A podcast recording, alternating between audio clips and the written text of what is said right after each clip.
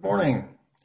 Apologize for being with you on video today, but I'm trying to do what we've been telling everyone to do. If you're exhibiting any of the symptoms or in any way feeling unwell, we've asked you to stay home. And unfortunately, I have one of the symptoms. I don't think it's COVID. I think it's just something that I ate, and it'll be fine after a day or so. But out of an abundance of caution, I wanted to be sure that we don't do anything that would endanger anybody else. So we'll be coming to you by video this morning, and I hope that'll be okay. We're going to be reading this morning from 1 Samuel chapter 13. We'll be reading from verses 13 and 14 this morning. Ironically, we're going to be talking about excuses, and I promise this is not an excuse for me not to be with you. There's no place I'd rather be this morning than right there with you. But again, we want to be cautious, and I want to do what I've been telling you to do. So that's exactly what I'm going to do this morning. But I have come up with a few really good excuses in my life. I expect that you probably have too. But some excuses are actually better than others. CareerBuilder.com lists some of the worst excuses for coming to work late. Here's just a few of those. These were actual excuses that were used with human resource folks at their companies. Here's the first one. The ozone in the air flattened my tires. Well, I knew that ozone layer was up to something. Here's another one. I'm bowling the game of my life, and I can't stop now. Who's going to pick up that 7-10 split if I go to work? Yeah, I can see that. Here's another one. I accidentally ate cat food instead of tuna. Maybe that photo of a cat on the label should have been a clue. Or another one, I have to attend the funeral of my wife's cousin's pet because I'm an uncle and a pallbearer. I really need to see this guy's genealogy. I guess we all have excuses, and in this passage of Scripture, King Saul had a whopper of an excuse. Actually, it sounded pretty good on the surface. In 1 Samuel 13, Saul had begun an attack against the Philistines, and it didn't start out too well. Verse 5 tells us the Philistines assembled to fight Israel with 3,000 chariots, 6,000 charioteers, and soldiers as numerous as the sand on the seashore. I've never counted sand on the seashore, but I think we get the idea here. This looked like a Cecil B. DeMille movie, soldiers as far as the eyes could see. And Saul had 3,000 men. Now, that may have looked good back at the palace, but it didn't look so good facing that sea of a Philistine army. But time for the attack had come. Saul knew better than to go into battle without going to the Lord, and that's a good choice. We shouldn't go to any of the battles of our life without first going to the Lord. Truth is, we should go into any of the days in our life, always up to date on our prayer, always having sought the Lord first and foremost. Samuel had told Saul to do exactly that, but Samuel had said the Lord wanted Saul to wait until Samuel could be there as a priest to offer the sacrifice. But Saul started to grow impatient. According to verse 8, he waited 7 days, the time set by Samuel, but Samuel did not come to Gilgal, and Saul's men began to scatter. So he said, "Bring me the burnt offering and the fellowship offerings." And Saul offered up the burnt offering. Just as he finished making the offering, Samuel arrived, and Saul went out to greet him. Now, on the surface, that doesn't seem so bad. Samuel was late. The battle was brewing. Saul's soldiers were growing anxious. Why not go ahead and do this worship service now, even though Samuel wasn't there, and even though that's not really the way the Bible prescribed that it should be done, but why not go ahead and get it done so that they could move forward into battle? And that's exactly the excuse that Saul had for Samuel. "What have you done?" asked Samuel. Saul replied, "When I saw that the men were scattering and that you did not come at the set time and that the Philistines were assembling at Michmash, I thought, now the Philistines will come down against me at Gilgal, and I have not sought the Lord's favor. So I felt compelled to offer the burnt offering." That sounds reasonable, right? Oh, well, except for one thing.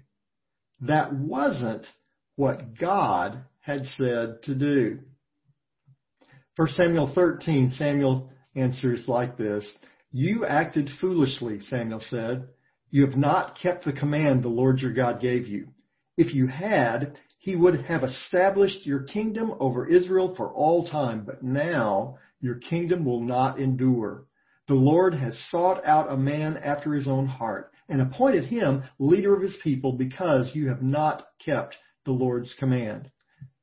Let's get back up in a minute here. Saul and his armies were actually not under attack yet. They were worried that they might be attacked. It was not logistically impossible for them to wait for Samuel to arrive, just as the Lord had told them to do. Saul just felt uncomfortable waiting on the Lord's timing.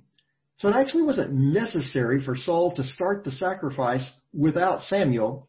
It was just more convenient. Bottom line, Saul didn't start the service early because he had to.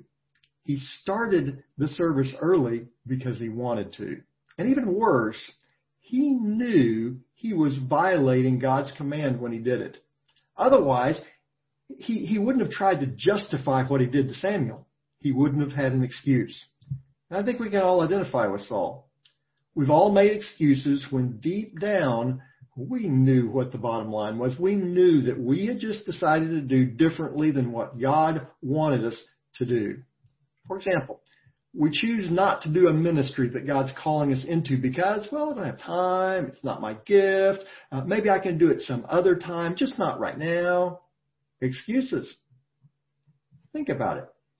God knows exactly how much time we have. He knows precisely what gifts we have, and his timing is always perfect. So ultimately, we've simply decided that we know better than God. Kind of like Saul. Or think about this. This temptation just got the best of me because I was weak at that point in my life. I didn't realize how bad it was until I got in too deep. I had a rough, fill in the blank, childhood, weak day. Once again, God knows what kind of day you've had. He gives us his word to warn us about the pitfalls of life. And it is in our weaknesses that he is made strong. We just decided that we know better than God. Kind of like Saul. So here's the thing. Instead of excuses, maybe we should just look to God's word. Maybe in those times when we feel ourselves starting to make an excuse, we should stop and ask, did I really know what God wanted me to do? Or is this just me? And if I did what God wanted me to do, then I don't need an excuse about it.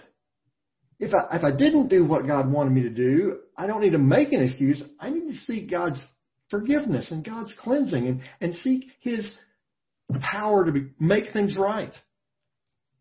You see, God doesn't give us commands that we can't follow. He doesn't provide us guidance that is not exactly where we need to go. God's wisdom is always the best possible choice. It may not always seem that way.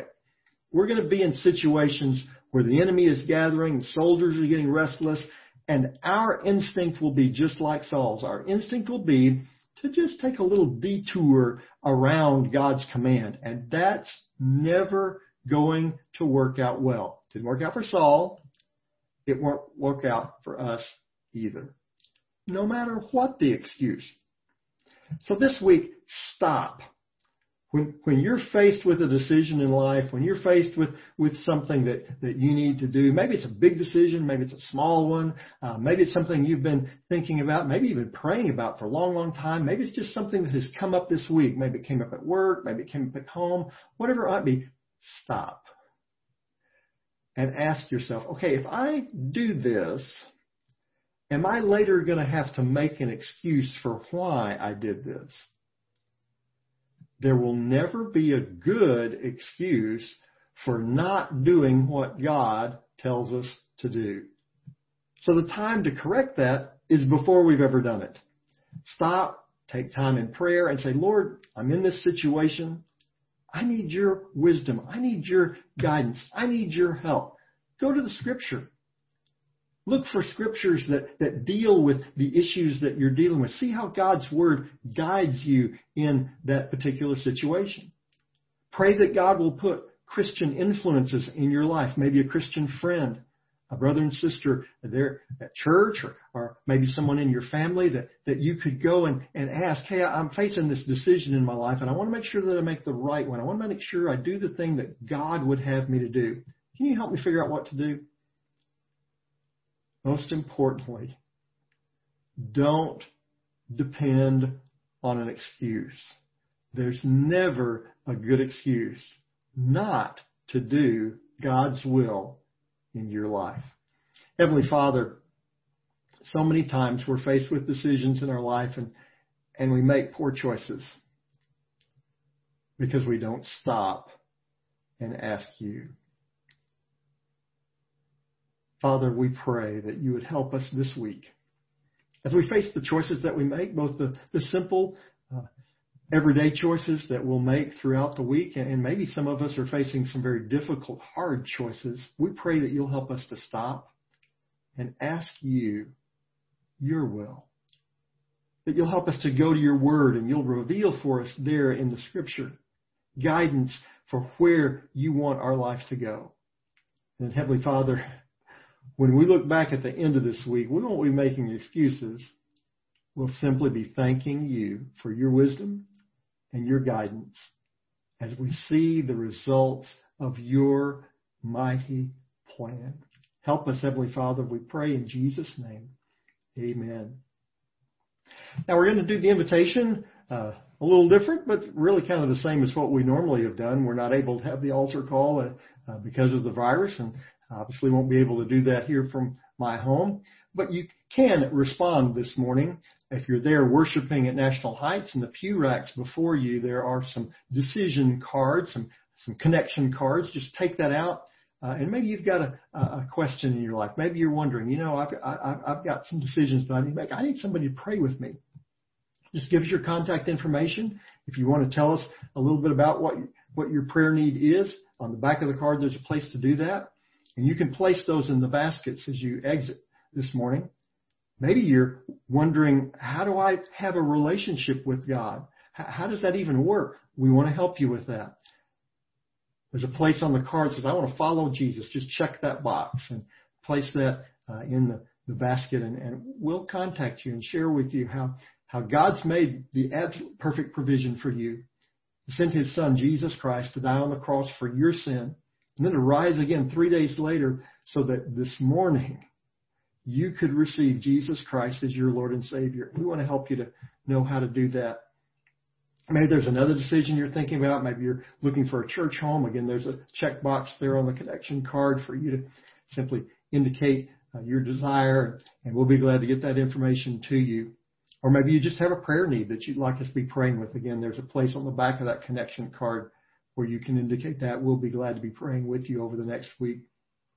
For those of you watching online, you can either email the church, nhbc@nationalheights.org, or we have a brand new way that you can connect with us. We have an online connection card that's just like the cards that are there in the pew racks at church. What you'll need to do is go to nationalheights.org/hello, or if you're watching us on Facebook, there is a link right there on your Facebook page that you can click. It'll take you right to that connection card. Again, you can give us some contact information, and we'll be able to pray with you. On that connection card, there's a place to indicate, hey, I want to know how to follow Jesus. I want to know how to be a part of National Heights, and some other options as well. There's also a box where you can type in a prayer request, and we'll be glad to be praying with you. But wherever you may be, whether at church or online, we want to pray with you. We want to help you in your next step in your life with God. So contact us. We'll be glad to do that. Thank you for being here with us this morning. Again, I'm sorry that I can't be with you personally. Again, I'm sure this isn't COVID, but, I want to be absolutely sure. So we'll take care of that this week and hope to be with you next Sunday. I'll turn the service back over to Joshua, and we'll be glad for you to worship here or online as we serve the Lord together. God bless you.